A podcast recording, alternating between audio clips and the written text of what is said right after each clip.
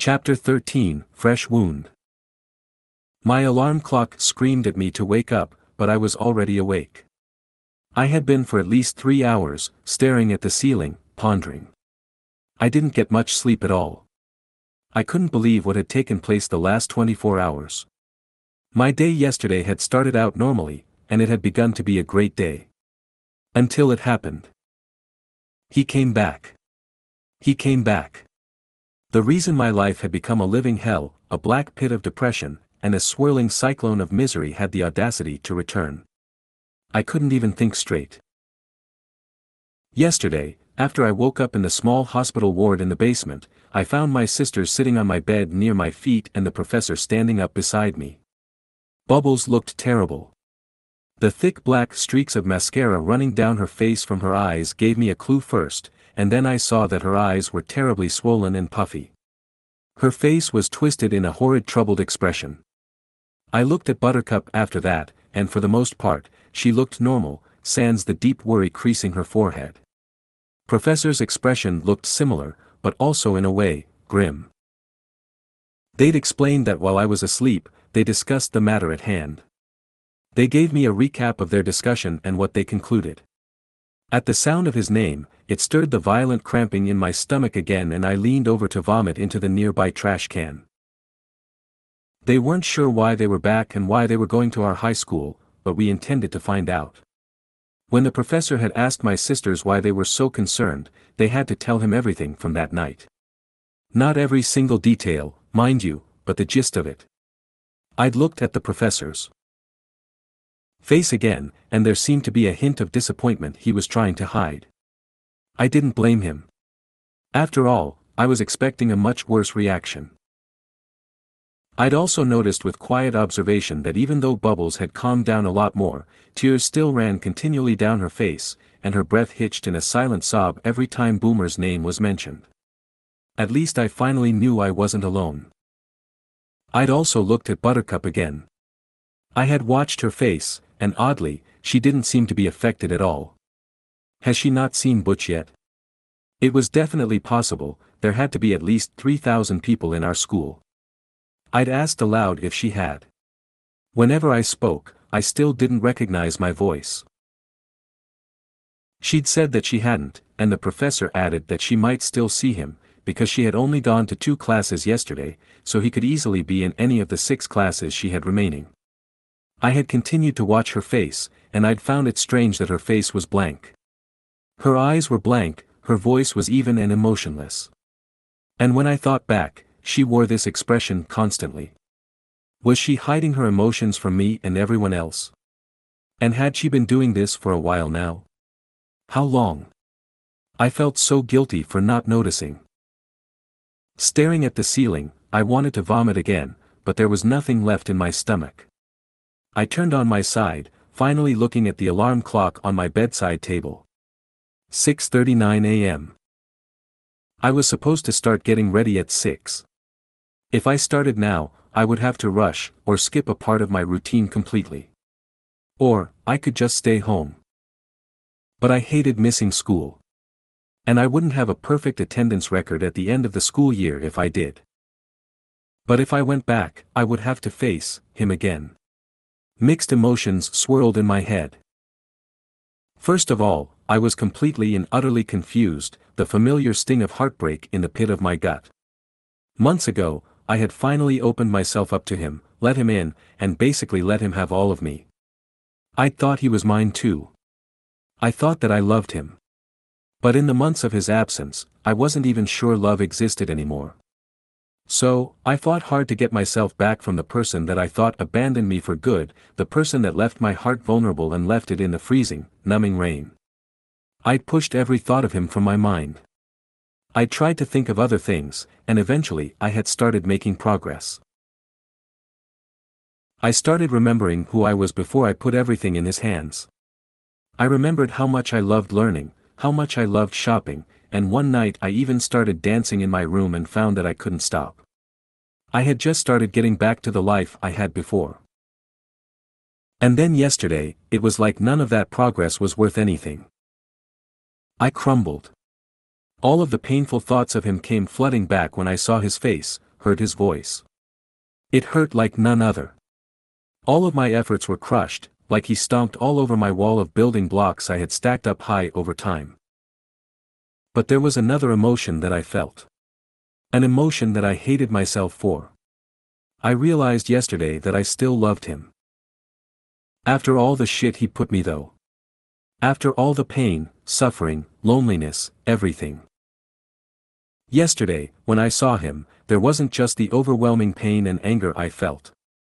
I felt the familiar fluttering in my chest, the blood rushing to my cheeks. Like no time had passed at all. What was wrong with me? I looked at the clock again, and the moment I did, there was a banging at my door. The professor's voice came through. Blossom. Blossom, honey, you need to get up. You need to go to school today. There was a pause, and he was probably waiting for my reaction. I stayed silent. Then, he started again, sounding defeated, I made breakfast today. Your sisters are already downstairs. I watched the crack under the door, and his shadow moved away, following the sound of his footsteps. I lay there for a few more minutes. I needed to go to school. We had to investigate why they were there and what they were up to, and most of all, we had to protect everyone else from them. Nobody knew why they were there in the first place.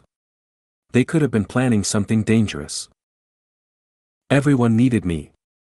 I heaved myself out of bed and began getting ready, trying to convince myself that it was like any other day. I dragged my feet down the stairs, clad in a medium pink Hollister hoodie, white camisole, Bubbles faded jean Hollister skirt, and white fringe boots. I honestly didn't feel like dressing that cutely today, so I made up for it with pretty makeup. I also spent extra time straightening my hair, making sure every last strand was without any kinks. I went into the half hour of when I usually eat breakfast, though, so I would probably have to skip breakfast today. Not that it bothered me, I probably wouldn't eat at all today. The empty queasiness still lurked in my stomach, threatening to erupt again. Okay, let's go, I called half-heartedly when I got to the kitchen door, and when I started walking to get my new backpack by the kitchen table, I noticed Bubbles stabbing her fork at the full pieces of French toast on her plate. The smile was still absent from her face, that was clear, but something else was different. She had on a generic navy blue hoodie that said, Townsville High School, in bold forest green letters, and she wore plain low-rise jeans with a plain brown belt. Her hair was also up in a limp ponytail. I tried to force the lump in my throat to go down. That wasn't my bubbles.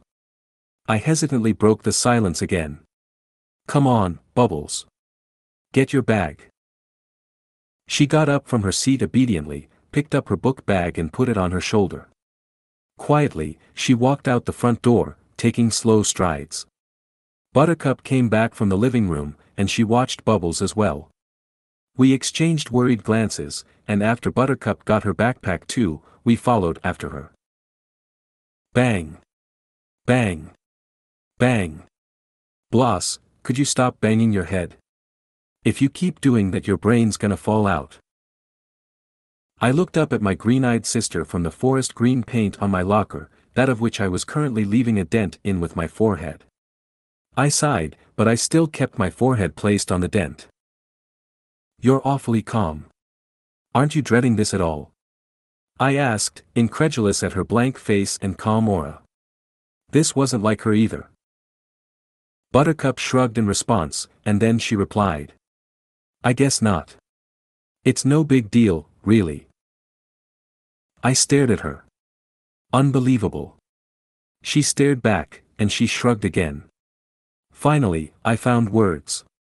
Are you serious, Buttercup? Do you see what this has done to me? To Bubbles? I jabbed a thumb in the general direction she had sulked off a bit earlier. Don't you care at all? A few people stopped to watch our exchange, and that only made me more angry. I rolled my eyes and glared at them. Here we go again. Buttercup just raised her eyebrows at me, and then she spoke. Of course I care. What I said came out the wrong way. She paused, and when she did, Crystal, Victoria and Amy finally showed up. We both watched them shooing the crowds away, and then she continued, of course I care about you guys. But honestly, Blossom, they left after what they did. They obviously didn't mean anything that they said. They didn't want anything to do with us anymore. If they had, they would have at least contacted us while they were gone. But they didn't. All that time, and they never contacted us. They obviously didn't care at all, and they obviously still don't. Realization dawned at her words, and I suddenly felt a bit foolish. She was completely right. I bit my tongue. Buttercup folded her arms, looking at me with a look that said she knew she was right. So, I'm just going to go about this the way that we would have handled this three years ago or so. They're the criminals, we're the heroes. Let's save the damn day, already. Even after I left my sister with Victoria to go to my first class, her words echoed in my head. They obviously didn't want anything to do with us anymore. Want anything to do with us anymore. With us anymore. What she had said comforted me a little. Even though they stung, they were true. They probably didn't even know we went to this school. Maybe they were there for another reason. And that meant that it was probably a bad reason. Victoria and I had walked in silence, and as we approached the door to the science room, I unknowingly held my breath. Victoria looked at me and gave me a small smile. The day before, in the nurse's room, I told her everything. And I mean everything. Strangely, I felt I could confide in her. She was a great listener, and I also felt that I owed her an explanation as to why I suddenly fell ill in class. It was a long explanation, but she was very understanding. She opened the door then glanced around the room, and to both of our relief, he wasn't there yet. We made our way to our seats, and as we both got our books out, she spoke up softly for the first time that morning. How are you feeling? I gave her a small grin for the sincerity of her question. I hesitated before I answered. Better, I guess. She nodded. That's good. I thought that might have been the end of our conversation for the morning, but then about a minute later, she spoke up again. I've. Her voice trailed off, and I glanced up at her in encouragement to continue. She smiled a little, and she continued. I've never been in love before. But, I know how it feels to be really let down by someone. I'm sorry you've had to go through that. I smiled at her innocence. She reminded me of Bubbles in that way. Thanks, Victoria. I really appreciate that you care. You're welcome, and I. Her voice trailed off again, but this time I was already looking at her. Now, she was looking past me toward the door, and her face was red again. Dread bubbled in my stomach. It's okay, Blossom. My conscience encouraged me. It'll be all right. And then began the torture. Third hour. Third hour was starting in a few minutes, American government. What if that was the class that, it happened? I had been marinating on what Blossom said that morning all throughout the second hour and first hour. What I had said I partly meant, but one thing I didn't mean. It was a big deal. It was a huge deal. And I had been dreading it since yesterday. And not only had I felt dread. I was infuriated. Those Rowdyruff bastards thought they could just leave us like that. Like hookers on a street corner. If they fucking loved us so much, they wouldn't just do that to us. If they really had to leave or go somewhere, they would at least contact us, or take us with them. And that's how we know they went someplace, because if they had still been in town, we would have eventually seen them, or there would have been some crime somewhere. I couldn't believe I had actually liked that gutless dick. I couldn't believe I thought I was falling in love with him. Buttercup Utonium, in love. Yeah, right. I just couldn't wait to kick his ass. Five classes had passed in total, and still no Rowdypoos. It was lunchtime by now. Third, fourth, and fifth hour, I didn't pay attention at all. I was practically drowning in rage at this point, and every single scrawny freshman that got in my way in the hallway felt some of my wrath. I stopped at my locker, yanking the door open without even bothering to do the combo. I almost ripped it off its hinges.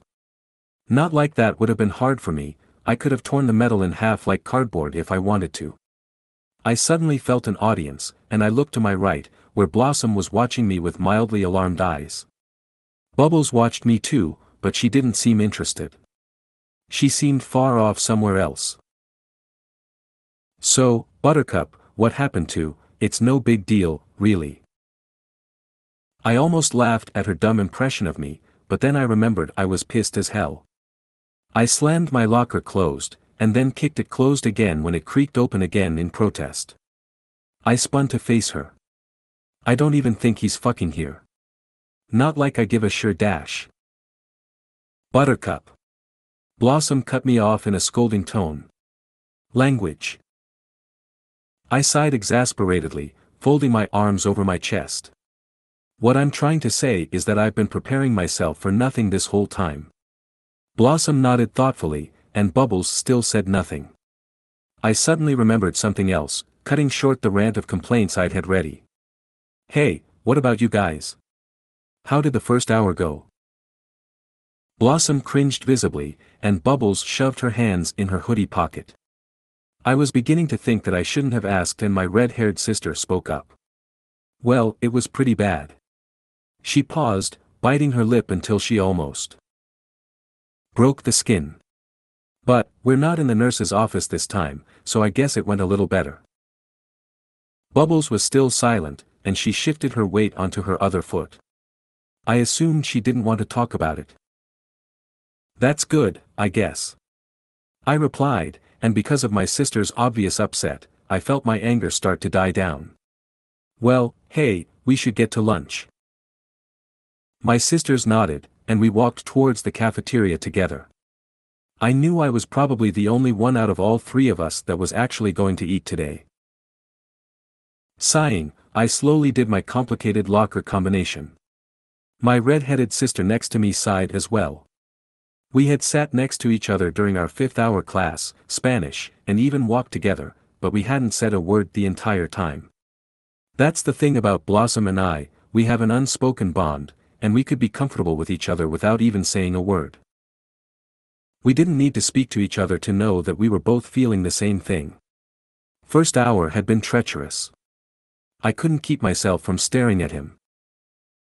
You know, when I thought about it, five months actually wasn't that long of an absence if you compared it to years instead. Even so, it was like I had never even seen him before. Whoever said that distance makes the heart grow fonder was right. I'd forgotten how beautiful he was. Every feature of his was like an angel's. I couldn't force my eyes away from him. But it killed me, because he never saw me. He never even glanced at me. I had dressed plain on purpose. I didn't want attention drawn to me while I felt like this. Whenever I felt like this, I felt ugly. I felt disgusted. So, I guess a part of me was relieved that he didn't look at me, even though it stung a tiny bit. But maybe the reason why he didn't see me was because he was distracted. He got approached by a lot of people trying to get to know him. He also got approached by Ms. Danica a lot. Yeah, that's it. He was distracted. I just keep telling myself that. My thoughts came to a sudden halt when my ears were assaulted by a slew of curse words and the horrible screeching sound of a locker being forced open, metal scraping against metal. My eyebrows rose, and my sister and I turned to find that our fiery-tempered, green-eyed sister had joined us. I hadn't seen her like that in a while. Has she finally seen Butch? What had happened? She finally realized that we were there, and she stared back, anger still wrenching her face. So, Buttercup, what happened to, it's no big deal, really. Blossom said, her tone partially amused. Buttercup threw the locker door closed, and when the door began to creak open again, she violently kicked it shut. She spun to face Blossom. I don't even think he's fucking here. Not like I give a sure dash. Buttercup. Blossom cut her off, scolding her. Language. Buttercup sighed impatiently and folded her arms over her chest. She obviously didn't care about the cleanliness of her language. What I'm trying to say is that I've been preparing myself for nothing this whole time. So she hadn't seen him. I had to say, though, I was pretty jealous that she hadn't yet. I wished I could say the same. I glanced over to Blossom, and she was nodding thoughtfully. Buttercup suddenly spoke in a much different tone. Hey, what about you guys? How did the first hour go? At the words first and hour, an empty ache throbbed in my chest.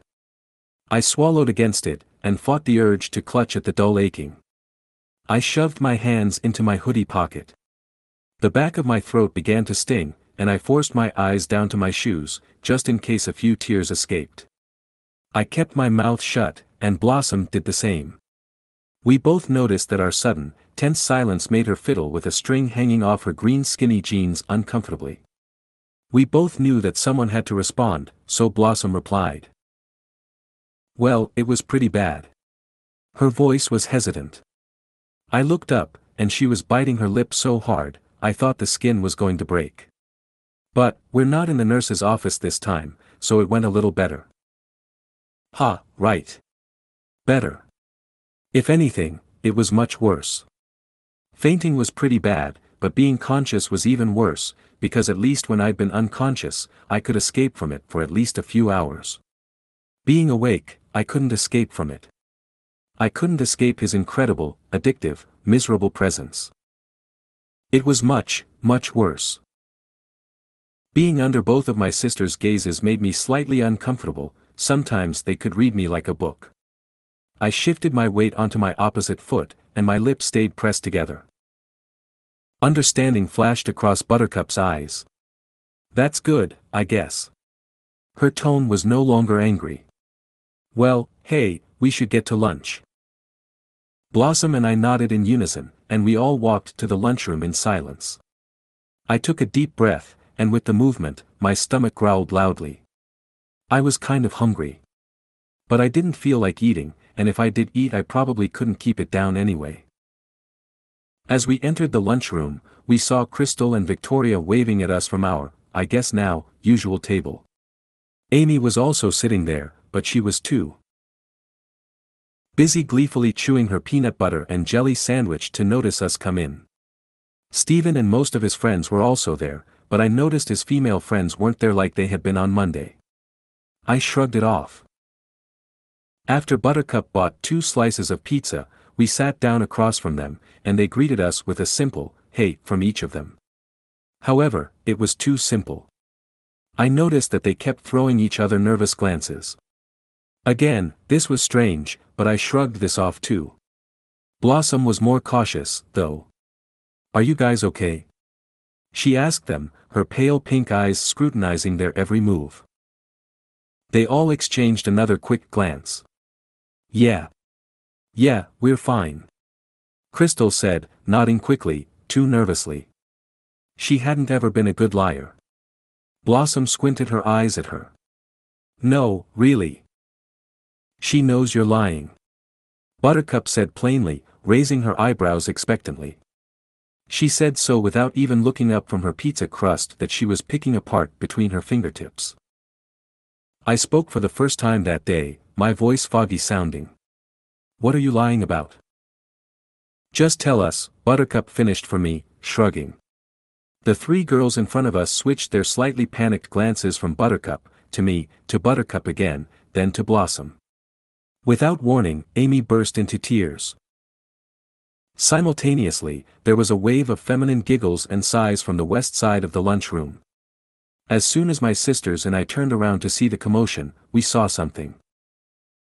And the very small part of what was left of my hope and happiness shattered. I couldn't believe my eyes. My sisters and I froze in shock at the sight before us.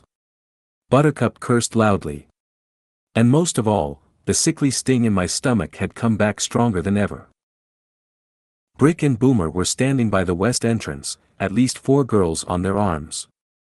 A small pond of girls surrounded all of them, almost blocking my view from them. Brick smiled crookedly at them all, and the eruption of giggles sounded again. He gave them a smile.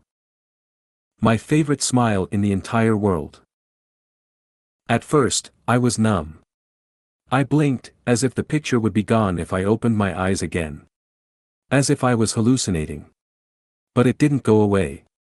Instead, my vision was blurred again. This time, I hardly noticed. I could only feel the sickening pain that was ripping me apart from the inside out. I couldn't even fathom what was happening. I couldn't collect my usually centered thoughts. Was this, was this what he had been this whole time? Was this who I had fallen in love with? No. It couldn't have been. That wasn't my brick. Where was my brick? Where was he? I watched the sea of girls around him. They marveled at every word he said, and every one of them gazed into his incredible eyes. He reached up to stroke one of the girl's cheeks tenderly, his fingertips trailing down to her chin. The crowd suddenly erupted in excited screams. My stomach turned in revulsion. Hot tears spilled onto my cheeks. I heard Bubbles crumble at my feet next to me, her body trembling. The pain was becoming unbearable, and even though there was nothing in my stomach, I felt like I was going to become sick again. I had to get out of there. I had to leave.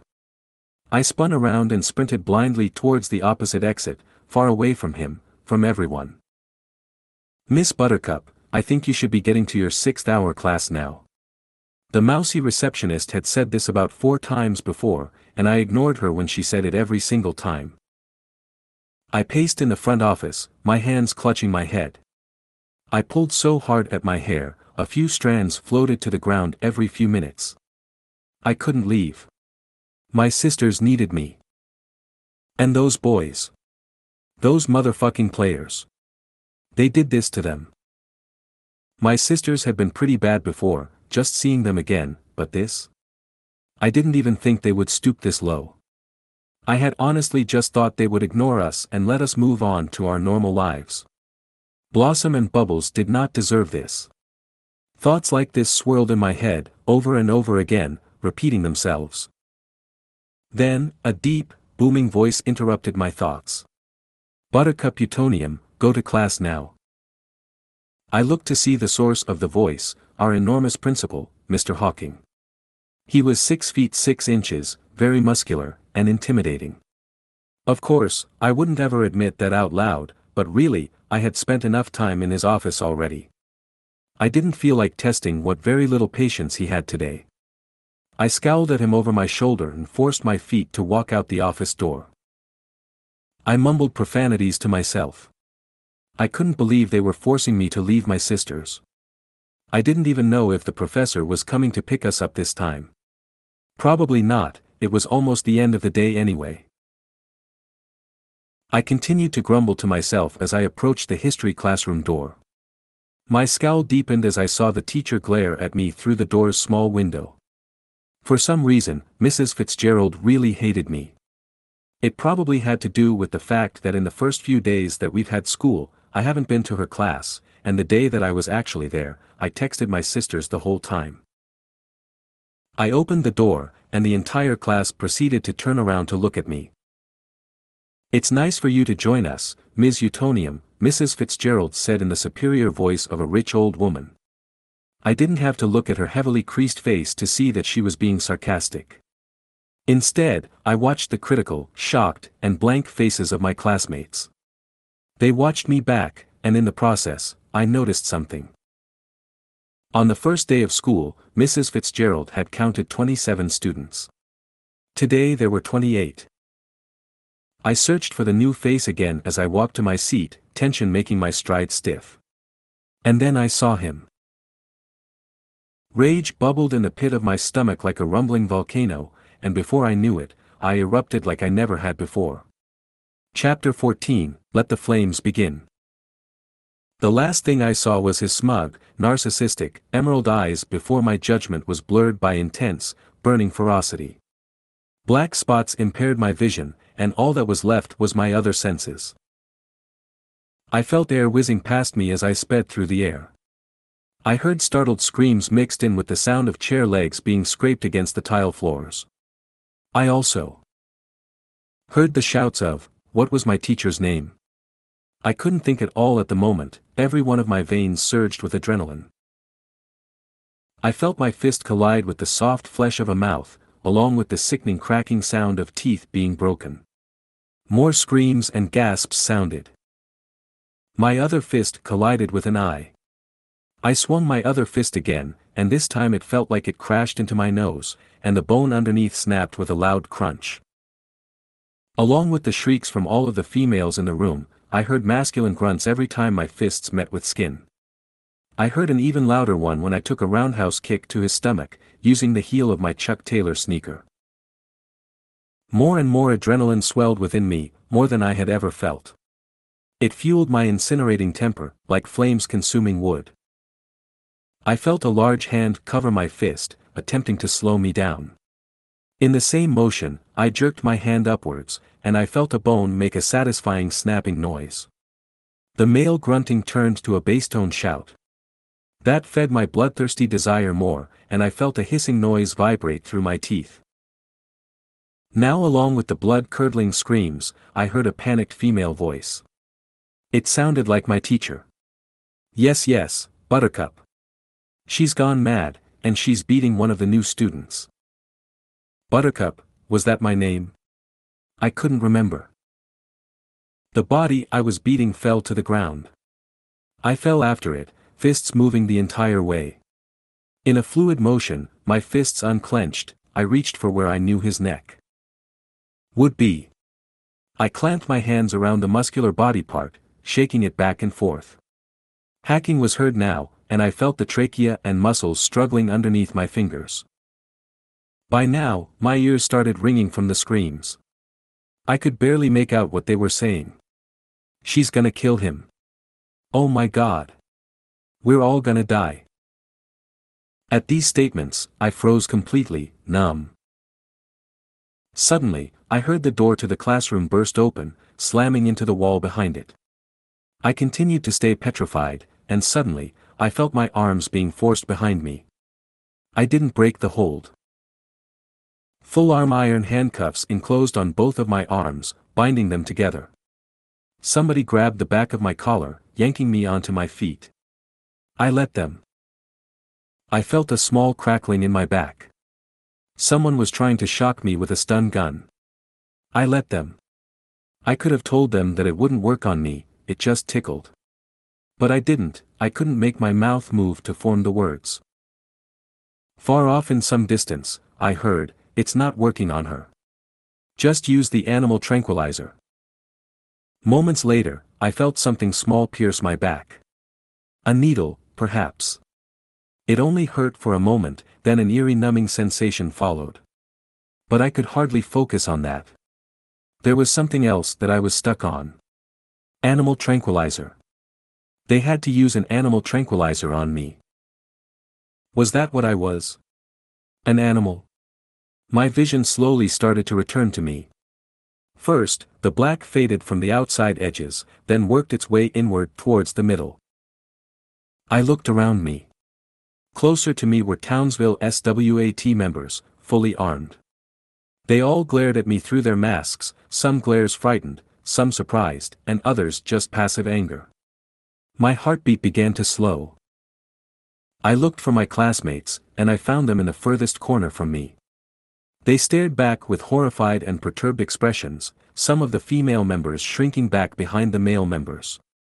Mrs. Fitzgerald stood protectively in front of all of the students, her expression a mix between fear and hate. I could be sure she hated me now. Lastly, I looked toward the boy I had beaten. He was sitting up now, staring at me too. His jade eyes were clouded with hidden pain, and they were filled with unprecedented shock. One of his eyes looked badly bloodshot, and it looked as if a black eye was already forming. He held his broken wrist, and his breathing was unsteady. A large rivulet of blood ran from his mouth and down his neck, staining the collar of his shirt. He hunched over, a sure sign of a broken rib. I looked back over at the stares of my classmates and the officers, and I was sure of it now. I was a fucking monster. Almost immediately after I came to this conclusion, my legs gave out, and I collapsed onto the ground. They were numb, and even if I could move them to get up off of the ground, I wouldn't have. Then, my mind became numbed, and unconsciousness washed over me like a dark ocean. I dreamed a vivid dream you could only have in the deepest of sleep. I was in someplace dark, but it was as if a spotlight was shining on me, because when I looked down at my feet, my body was perfectly visible. Even so, I couldn't see anything around me. It was just black. I felt the strange sensation of being naked, but upon looking down at myself again, I was fully clothed. Maybe instead it was the feeling of vulnerability. It felt degrading, disgusting even. I'd begun wondering where I was even more, so I moved my feet forward. They slid in place on the invisible ground. I tried again at a faster pace, and it felt as if I was running on a treadmill. I began to panic. Why wasn't I moving forward? Why couldn't I go anywhere? I hated this feeling of being trapped, and not knowing where I was. I suddenly stopped running. The atmosphere of the place had suddenly changed, and something felt different. What was different? I instinctively glanced down at myself again, and I found that I was suddenly in different clothes. My black tunic had turned into an apple green and black corset with lace on it, and my green skinny jeans into a plaid, pale green miniskirt with leggings underneath. This was my favorite outfit. Why was I suddenly wearing it? Abruptly, the uncanny silence turned to ear-splitting noise. I jumped, and I moved to cover my ears with my hands. I looked around frantically, and I still couldn't see anything through the darkness. Seemingly nothing was making the loud noises that swirled around me. Then, joining the spotlight, lights of red, deep blue, and dark green shone on my skin. For some reason, the colored lights were warm. At first, it was sort of a comfortable warmness, because the space around me was cold. Then, the lights got warmer. And warmer still. I began to feel uncomfortable. They kept getting hotter and hotter. Then they scorched my skin. I tried to leap away from the lights, opening my mouth to let out a pained yelp. But my muscles wouldn't listen, and out of my mouth came no sound except for the silent whoosh of breath. The burning of the lights was, for a few moments, unbearably hot and then I was suddenly unfeeling and cold. Seeing movement from the corner of my right eye, I froze. Strong arms wrapped around me closely, and soft lips caressed my neck. Breath constricted in my lungs. I knew who it was, I didn't even have to turn around to look at his face to know. I recognized him by the mere way his body fit against mine. The noise had faded away, and it was quiet. Then I heard one voice from far away. Damn it, Buttercup. Someone was calling me. Who was calling me? You just don't get it, do you? Were they talking to me? Whenever I see you, or when I hear your voice or, Hell, even just hearing your name, I just, I just want to jump off of a cliff without flying, just to see if the rush even compares to what I feel when I see you. What did it mean? You make me want to scream at the top of my lungs about you until my throat is raw, until the whole world knows. The voice sounded so desperate. And this sounded familiar. Where had I heard this before? Every time I make you bleed, I want to shove a knife through my heart so I can't hurt you anymore. When you look at me, or even when you're insulting me and screaming at me, my heart speeds up, and I can't slow it down. The boy behind me let me go, then turned me completely around to face him. His fierce green eyes bore into mine, and I felt naked again. This time though, I knew I wasn't. In his gaze, I was vulnerable. Do you get it now? The boy said this in a gentle tone. It was also the same exact time the voice in the background said it, and their voices matched perfectly. It was him. Of course it was him. He wrapped his arms around me again. I wanted to tear my eyes away and run as fast as I could from him, but I was still frozen. It was like my muscles didn't work anymore. And I couldn't look away. But as much as I hated to even think about it, even if I could have looked away, I probably wouldn't have. He was so damn incredible. But I wanted to dismember myself for even thinking that. He was my sworn enemy, he always had been. One night shouldn't have changed that. His brothers broke my sister's hearts. It was absolutely not okay to think those things. But there had been something that my subconscious had hidden from me and everyone else in the world since he left, and I finally realized it now. Butch broke my heart, too. Abruptly, as if he had been reading my mind, Butch jerked away from me. Without warning, I could move again. He held his hands up defensively in front of him, and his eyes were wide. Maybe even fearful. Why was he acting that way? I watched him in confusion. Had I done something wrong? Then, his right wrist convulsed violently, breaking, and then his hand flopped downward lifelessly. His head jerked back, his left eye forced shut, and when he opened it again, the white of his eye was reddened. He hunched over too, and he brought his other arm to cover his midriff. I watched in horror, my expression mirroring his. It seemed as if someone invisible was beating him up. I reached in front of me, but as soon as I did, his head jerked back again. I brought my hand back, and as I did, his face turned to me again. Blood flowed from his mouth. Panic rose in me, now. I wanted to make it stop, I didn't want him to be in any more pain. Not now. Then, numbness overtook me again. Just when it came back, Butch moved away from me, and he moved fluently, as if someone pulled him towards them with a rope. And then he called me. Promise me you'll always remember what I said to you. His voice faded into the distance, and he was gone. Then I couldn't feel anything. When I opened my eyes, my eyelids still felt heavy. I became aware that I was lying down in an unfamiliar place. I sat up, and I saw white everywhere. Well, I knew I wasn't dead. And I couldn't have been asleep again, because I could move, unlike my dream. As I sat up, my head spun a little. I tried to move. One of my hands to grasp my head, but they were bound in heavy iron. Then, everything flowed back to me, I remembered. I remembered the blind rage, the screams, the crackling, then the unconsciousness, and him.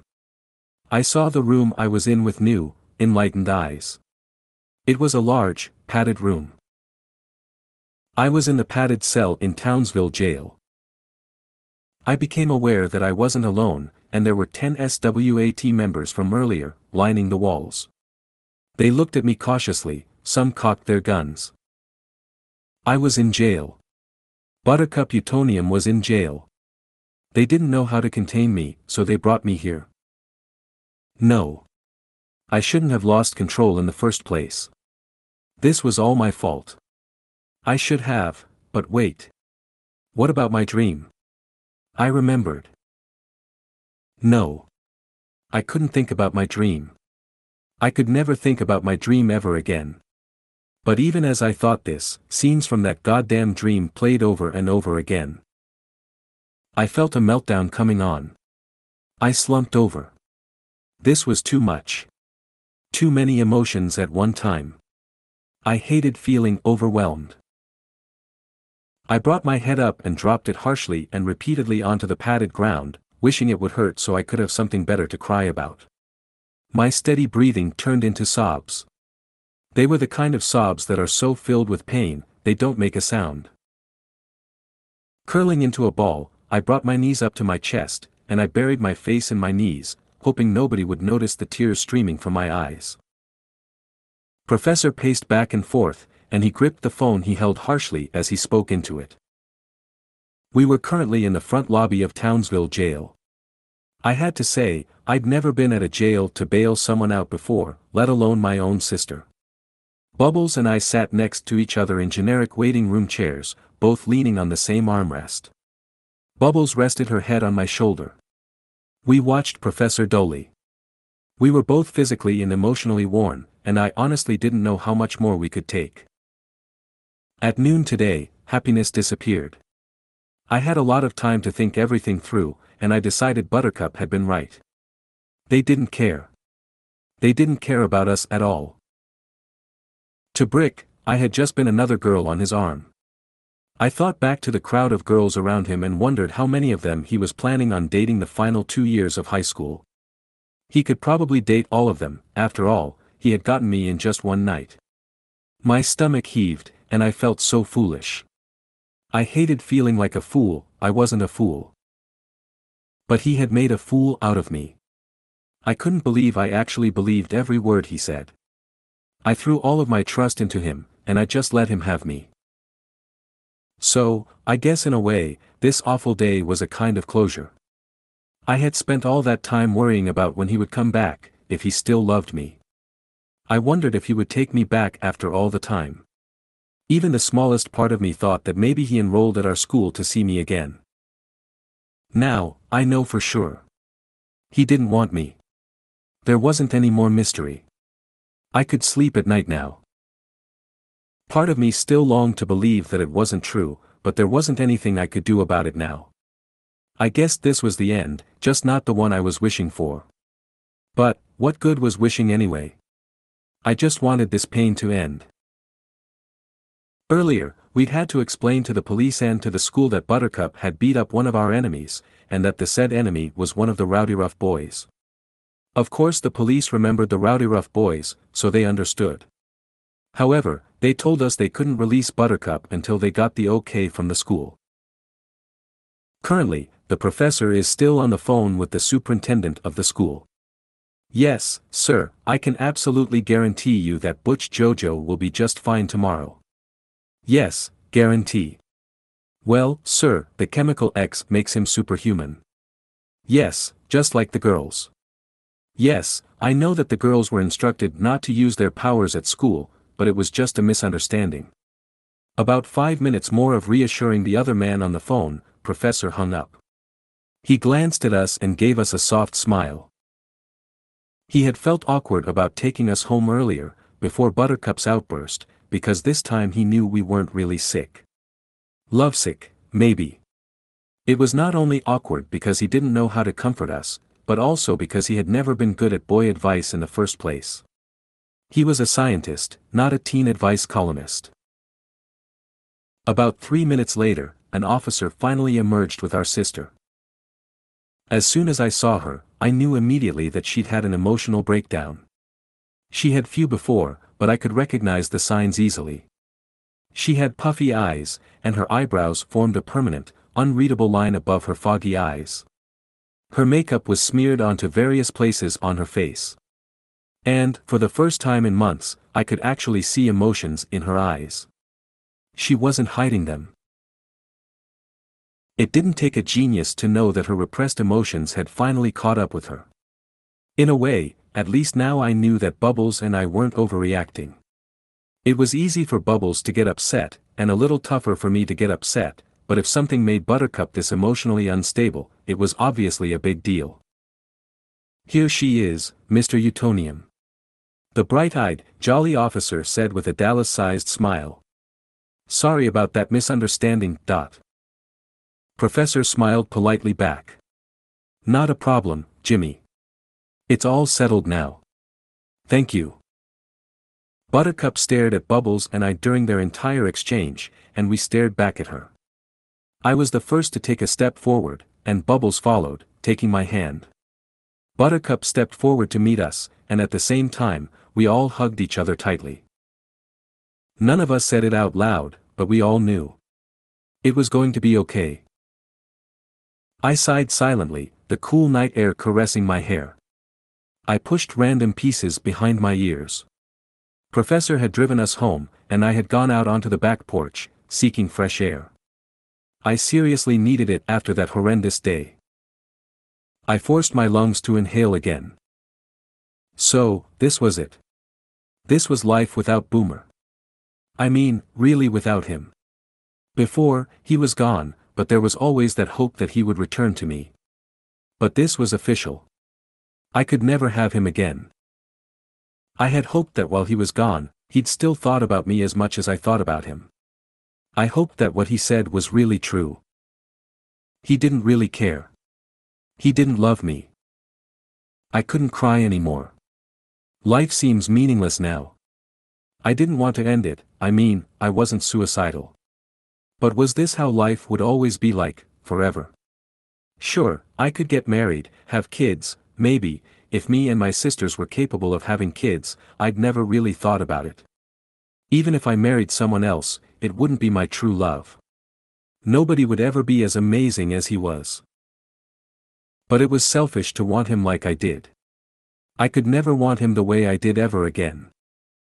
I looked back up at the stars above me. Some of the stars were covered by mist-like, thin clouds, and the bright moonlight reflected off of them. The sky was gorgeous, but not as beautiful as that night. I shook my head. This was going to be hard, to try and get over him. But, obviously, it was what he wanted. If he wanted 10 girlfriends, 15 girlfriends, 20 even, then I'd just have to accept it, if that was what made him happy. I just wanted him to be happy. Maybe one day I could be happy again, too. The night sky was starting to sting me with its memories, so I turned away from the view, and went back into the warm house. I can't keep this up much longer. I can't stand to see that look on her face, seeing me do this. I almost gave in today, and today was only the second day. I can't handle this, I can't. I need her. Chapter 15 Only Time Will Tell. Bubbles and I entered our high school once again, and the same stares took on a different meaning. Because of Buttercup's outburst the day before, the school decided to have an assembly to explain to the student body why it happened. They also told Professor, in Buttercup's best interest, of course, that she should take a day off from school. By the time she came back, they hoped, the whirlwind of gossip would die down. Before Bubbles and I had left for school, Buttercup had been absolutely silent, just as she had been the day before, after she had been set free. We had tried talking to her, asking her to talk to us about everything, but she had just turned away, shaking her head.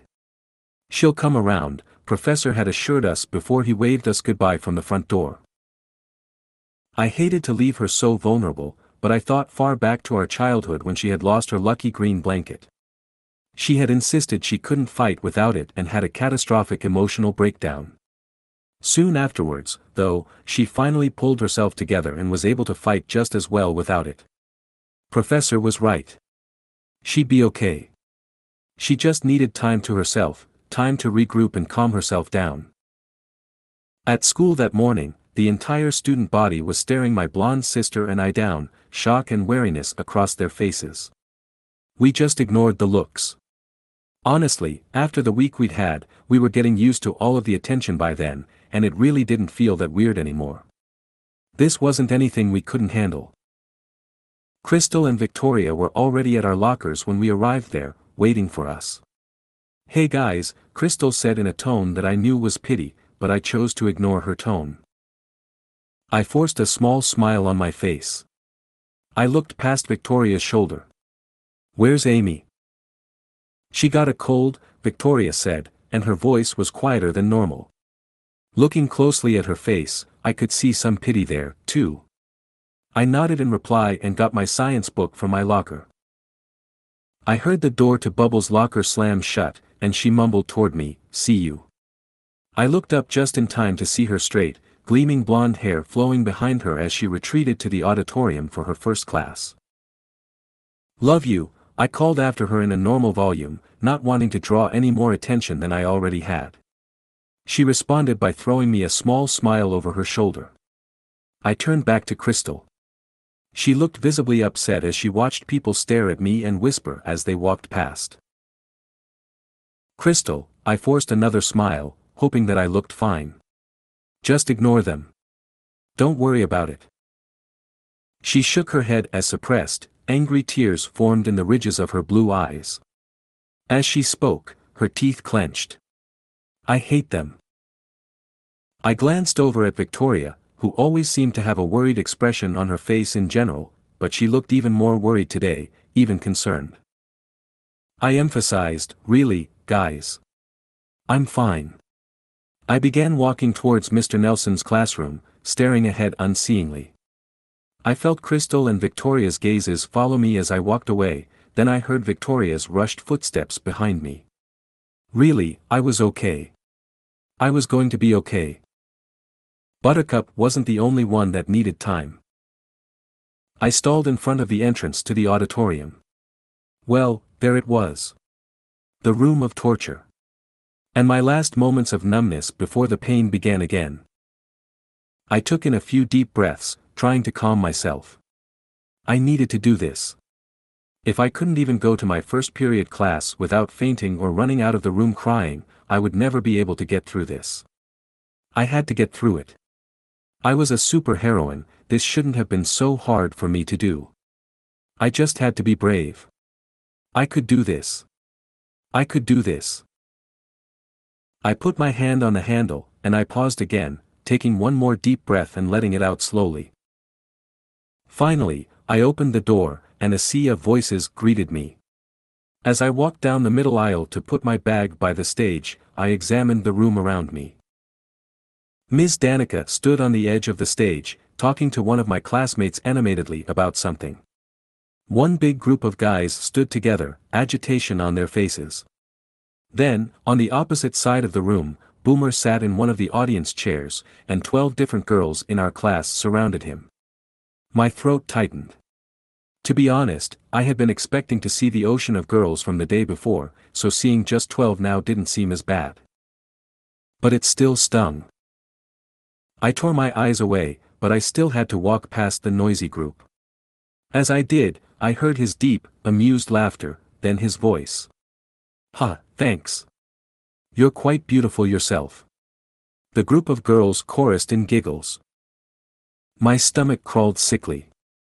His tone had sounded overwhelmingly arrogant. I was disgusted.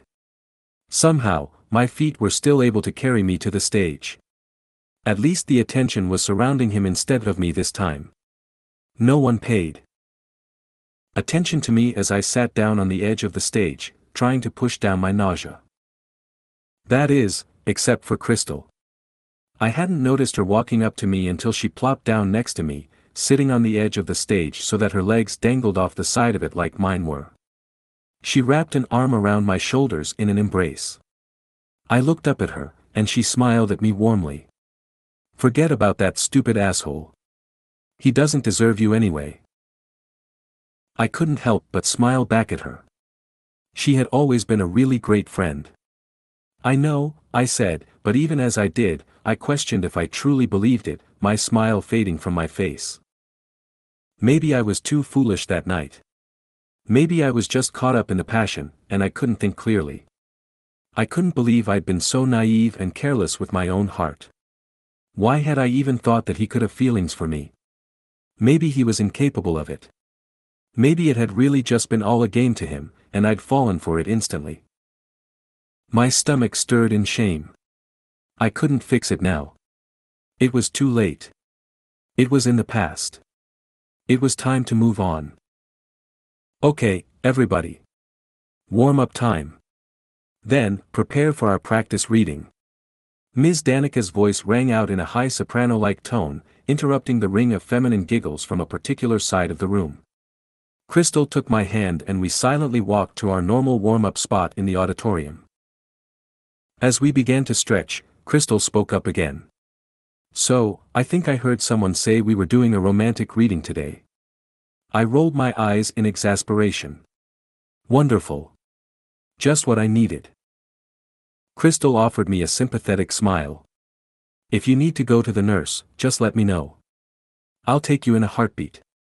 She raised her eyebrows at me. And, please no more fainting. You nearly gave me a heart attack earlier this week. Again, the muscles in my face responded with another smile. Don't worry about that. I'll be fine. She looked at me warily, but before I had time to reassure her, Ms. Danica shouted her announcement again. All right, everyone on stage. It's time for our reading practice. Everyone sluggishly shuffled their feet up the steps to the stage, and the large group of boys and large group of girls finally split up. Meanwhile, our excitable teacher rushed backstage. Her choice of the unique accessory of the day, sparkling red fairy wings, bounced with each step. She emerged from the back curtains with a medium-sized brown box filled with thick, leather-covered scripts. She dumped the contents of the box on the floor, and she glanced back up at us with a mischievous grin on her face. Today we're doing something much different than the plays we've been doing so far, and I'm quite sure you've heard of it before.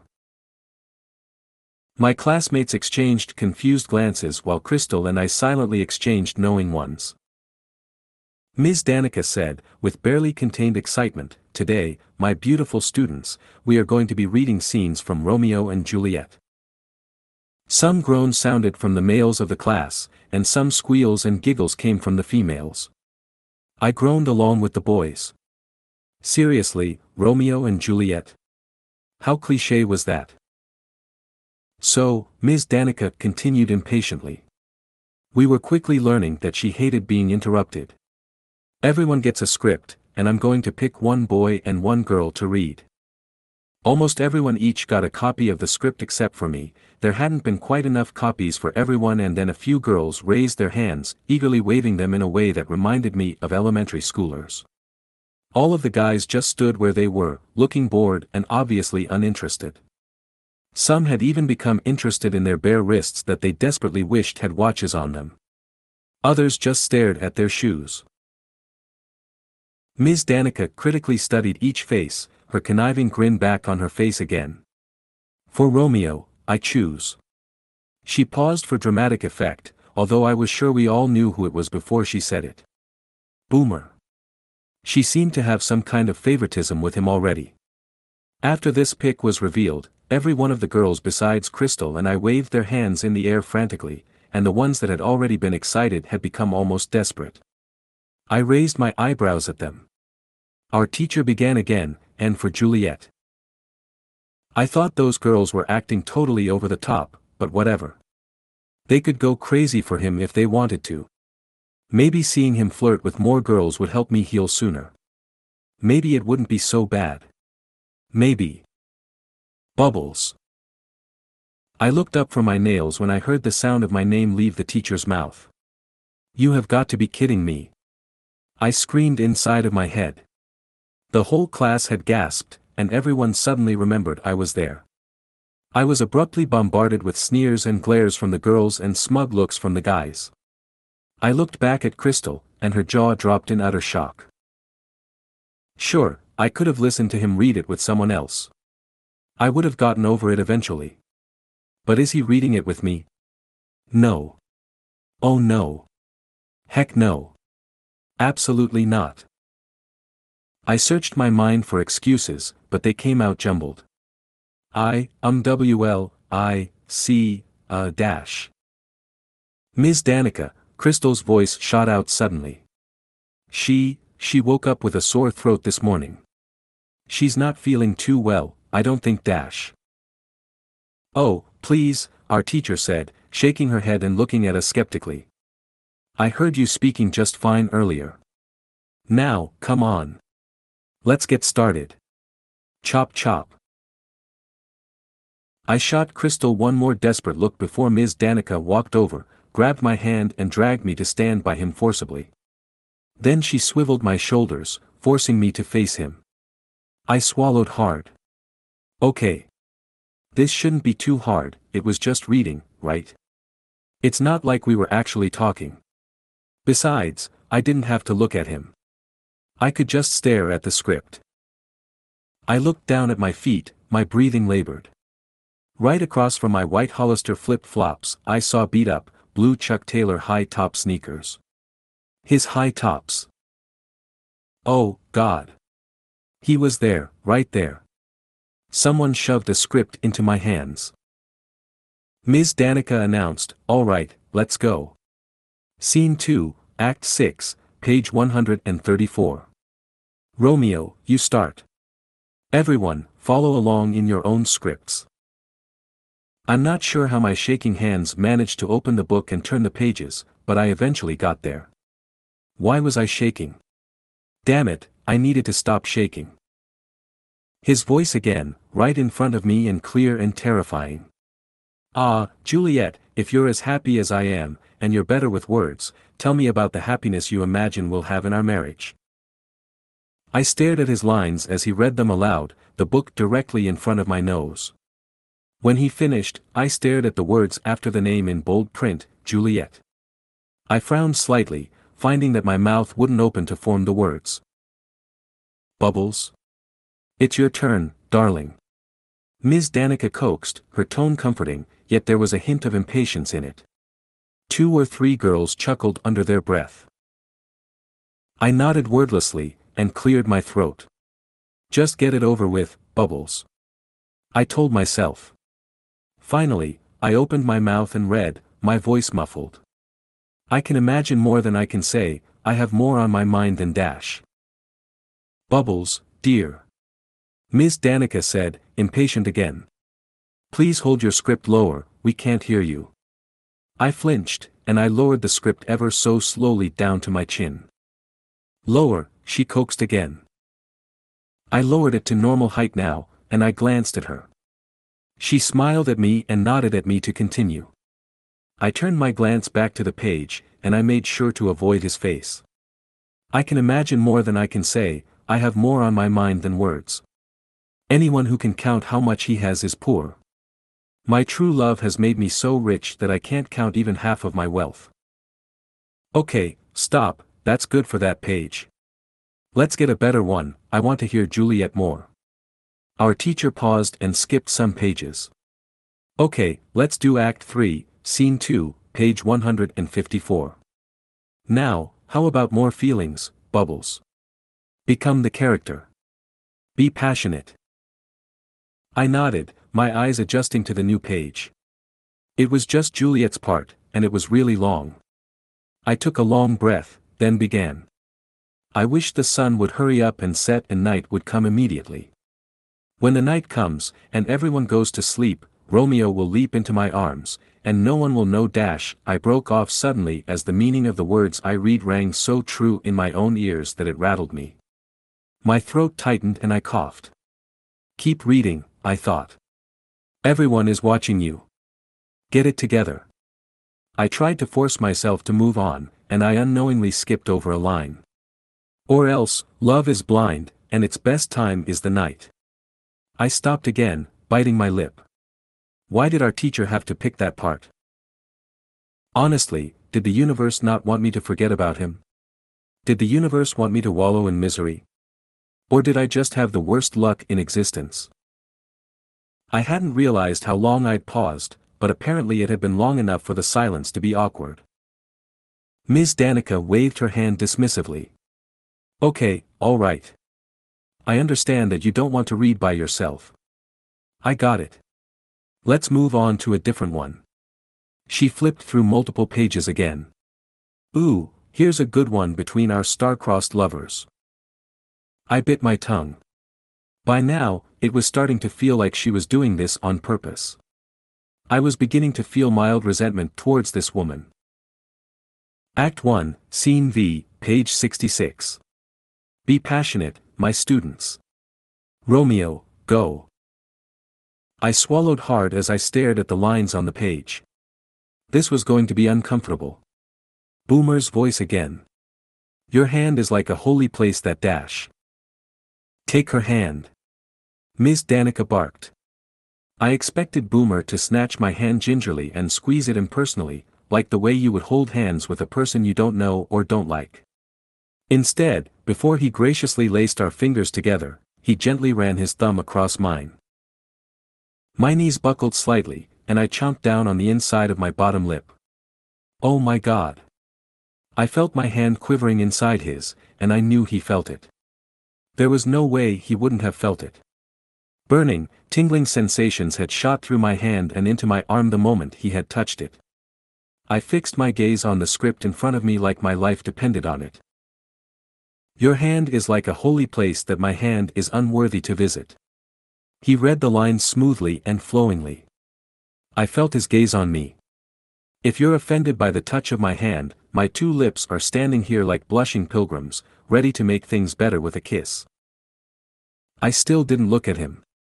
They were just lines to a play, that's all. It was just part of a grade, nothing more. We were doing this for a grade. I repeated this in my head over and over as I started my line. Good pilgrim, you don't give your hand enough credit. By holding my hand, you show polite devotion. After all, pilgrims touch the hands of statues of saints. Holding one palm against another is like a kiss. More burning shocks shot up my arm and down into my stomach at the word kiss, and my fingers twitched. I frowned against the sensation. Bubbles, look him in the eyes. He's your Romeo, not some stranger off the street. Ms. Danica barked again, more eager this time. Damn. I mentally decided that I didn't like that woman anymore. Hesitantly, grudgingly, I removed my eyes from the black, printed words. As soon as I looked from the page, I was bombarded with the blue fabric of a t-shirt. He was less than two feet away. Slowly, I moved my gaze upward, and was greeted by intent, focused, deep sapphire eyes that were locked on my gaze.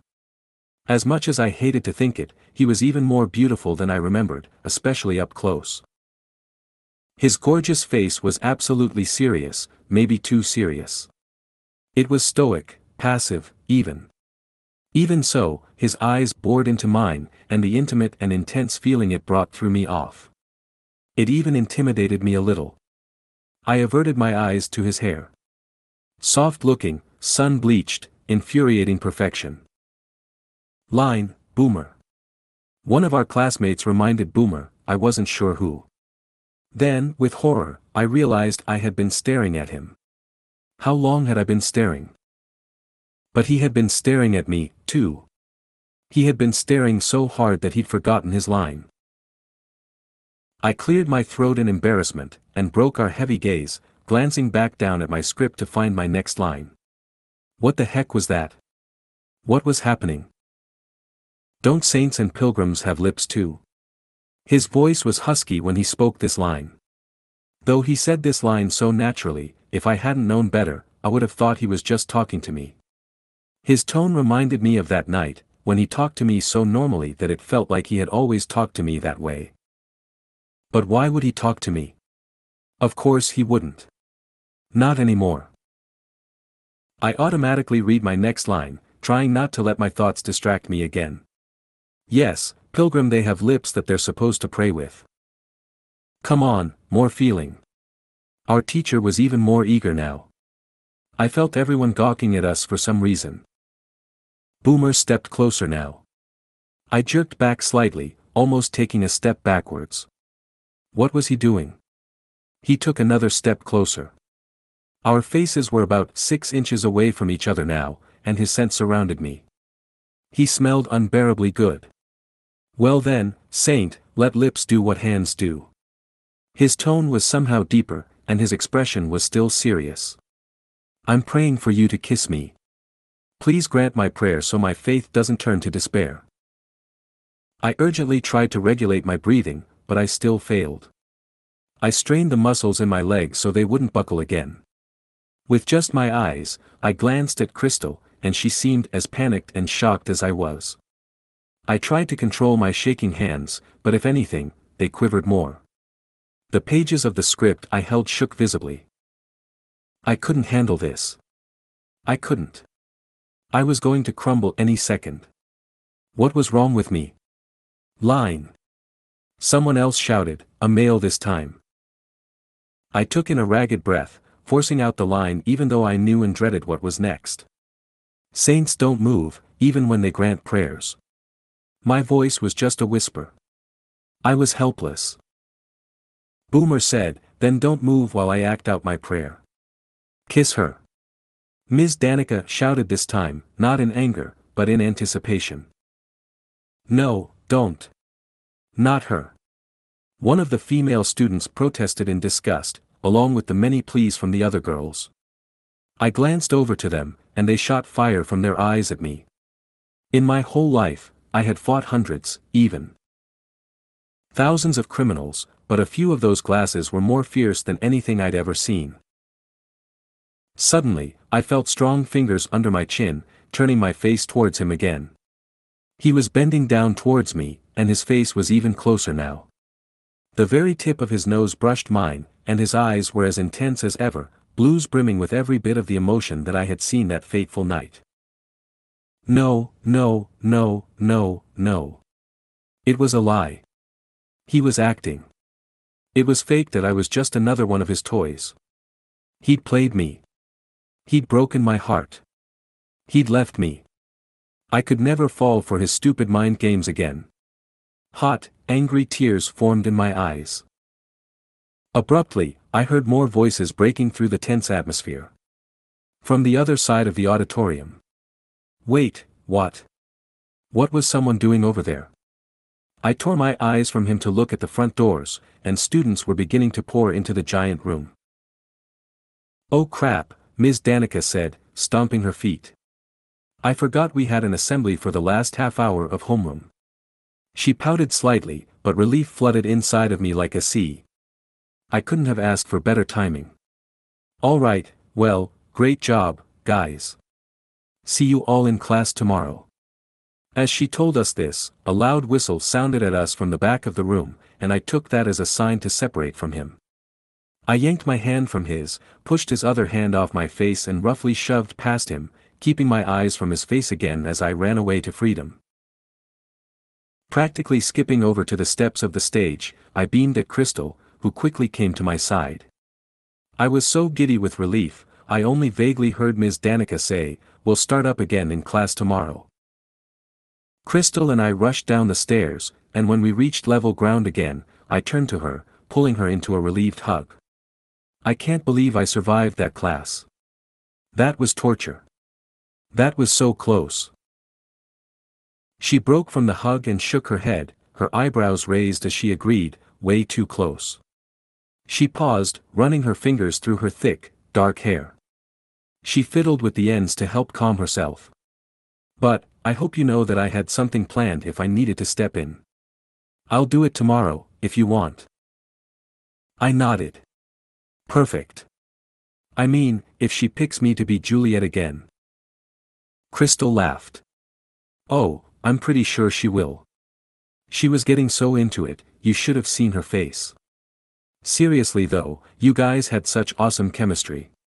It felt so real, like Dash, she stopped abruptly when she saw the look on my face, which I imagine was something between bewilderment and mild anger.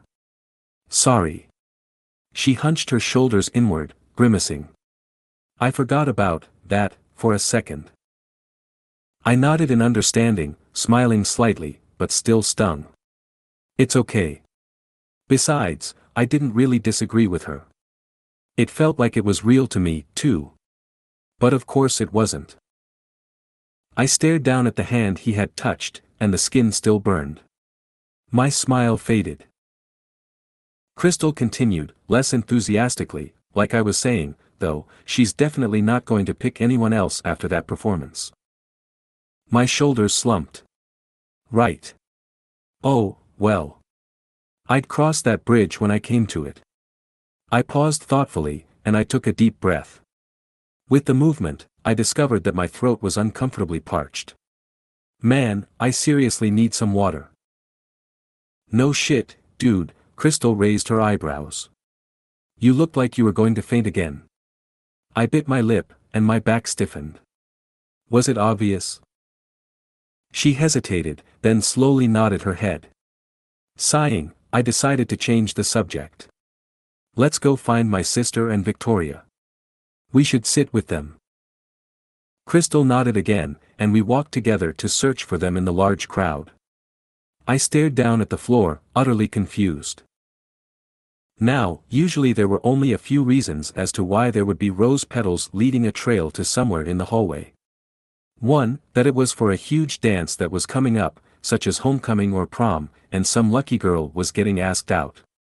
Two, it was close to Valentine's Day, and someone was getting swept off of their feet. Or three, some other occasion or reason that the principal may or may not need to know about.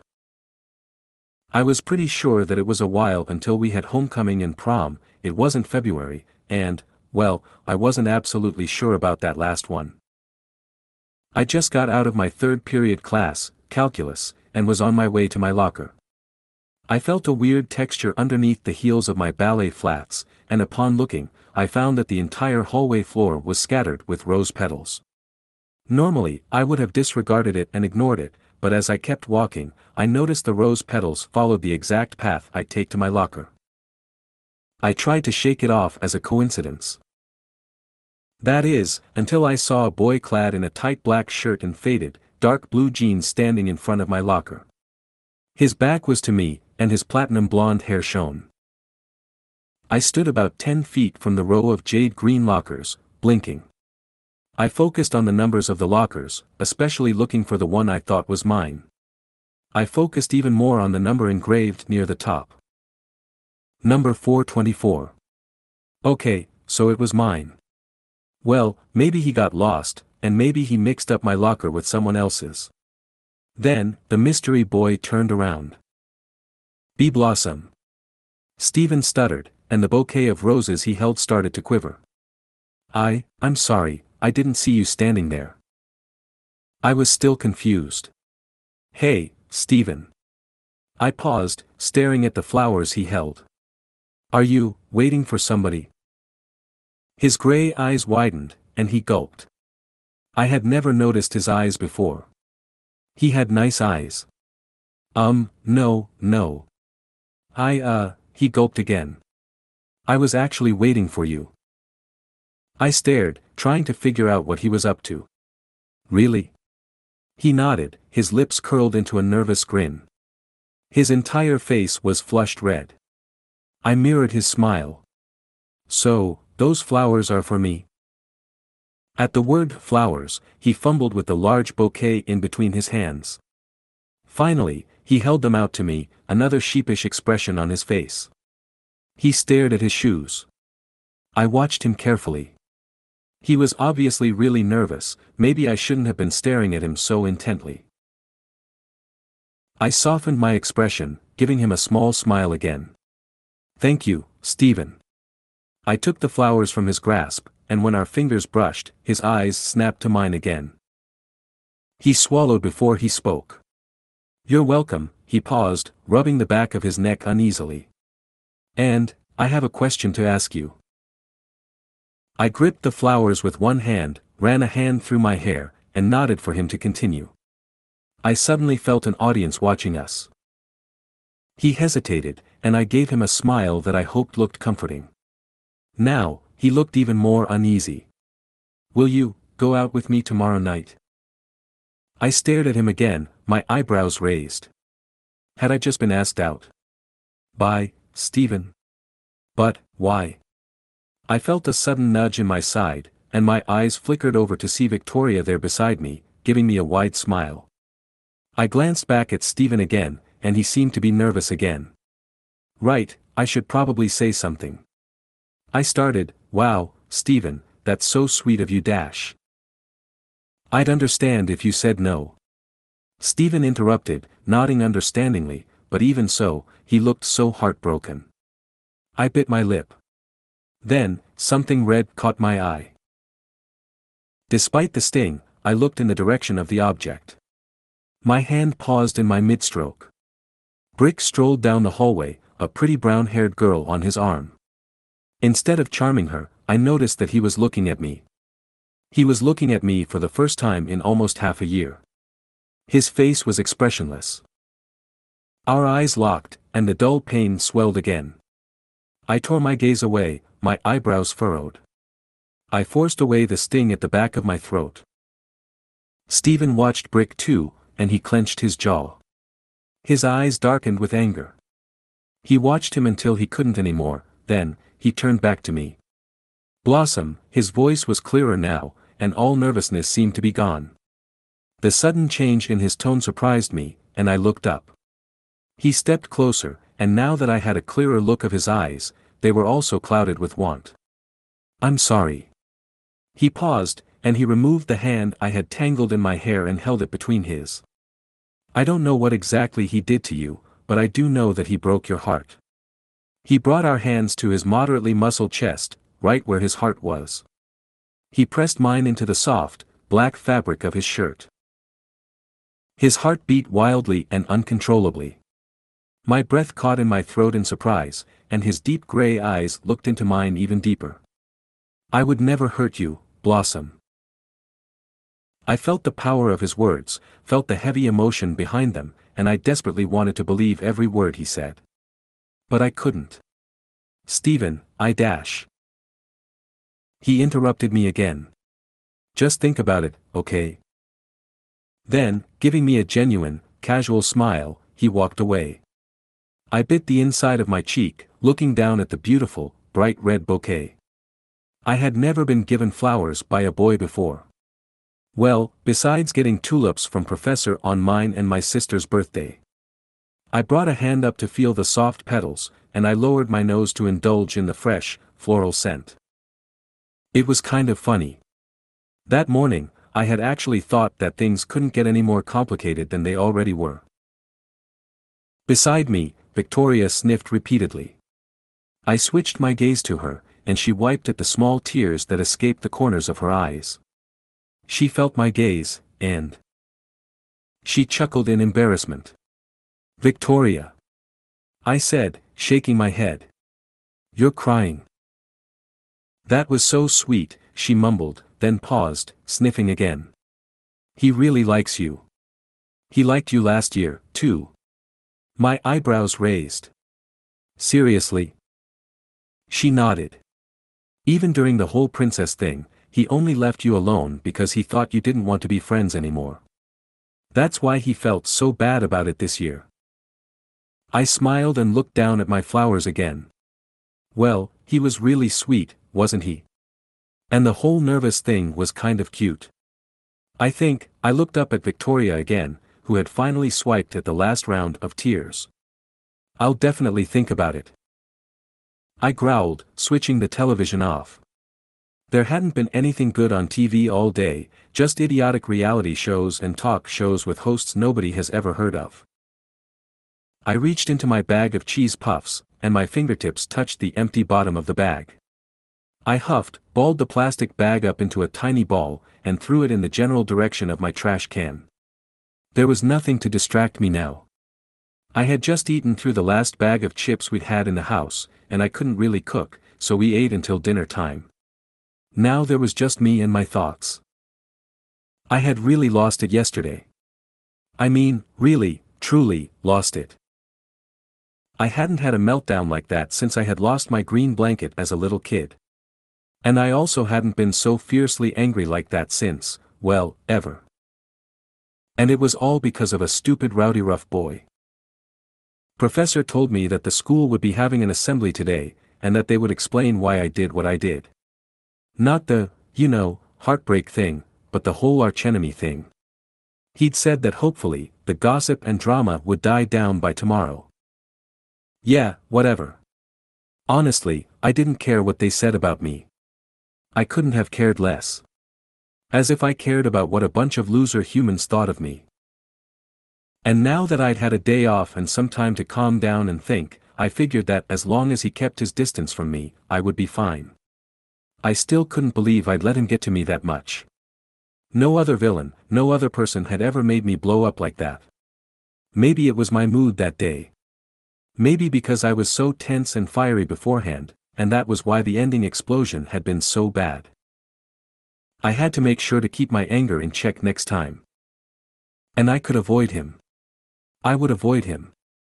And I wouldn't think about him or his idiot brothers. I wouldn't even look at him. That's what I had to do. Now that I'd finally had a good cry the day before, and I'd come to the realization of why I'd had the breakdown in the first place, I could really get over him this time.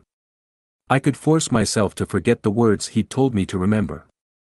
I could forget those stupid lies that I had actually believed. I am ready now. Maybe then I could finally be myself again.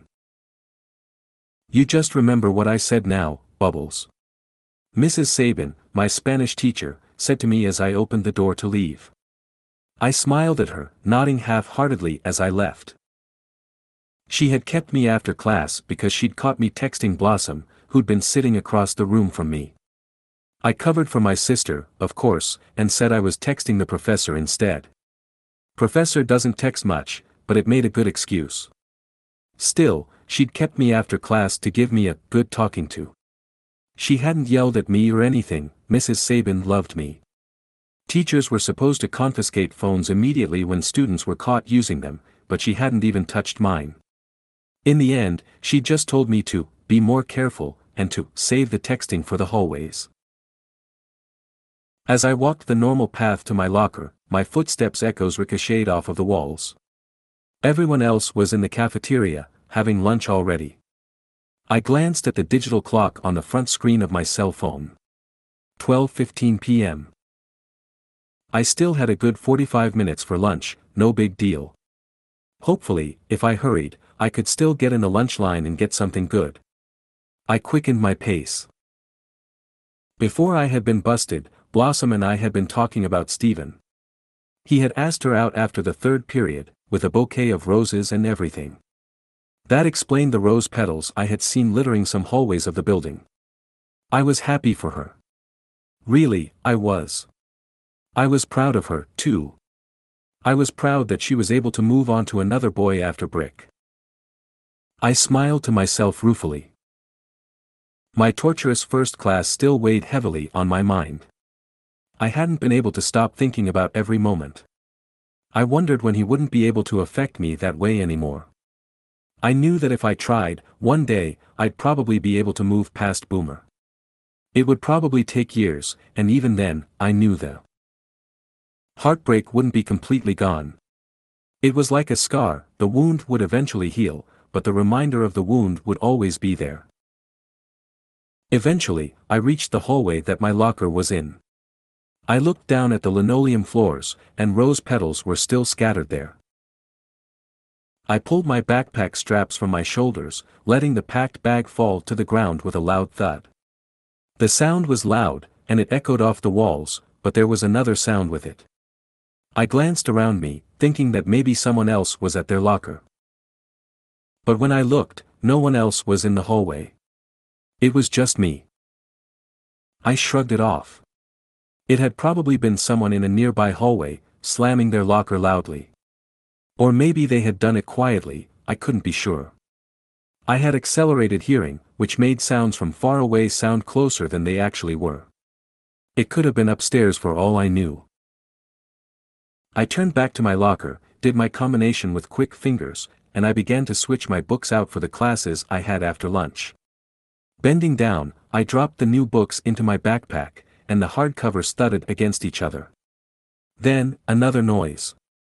It was the sound of the rubber soles of sneakers squeaking against the floor. I felt the vibration of it, too. It was right behind me. I stood upright quickly, my heart rate uneven. Before I had time to turn to face the stranger, two strong, familiar arms wrapped around my waist and warm breath blew across the nape of my neck. I didn't have to look to know who it was.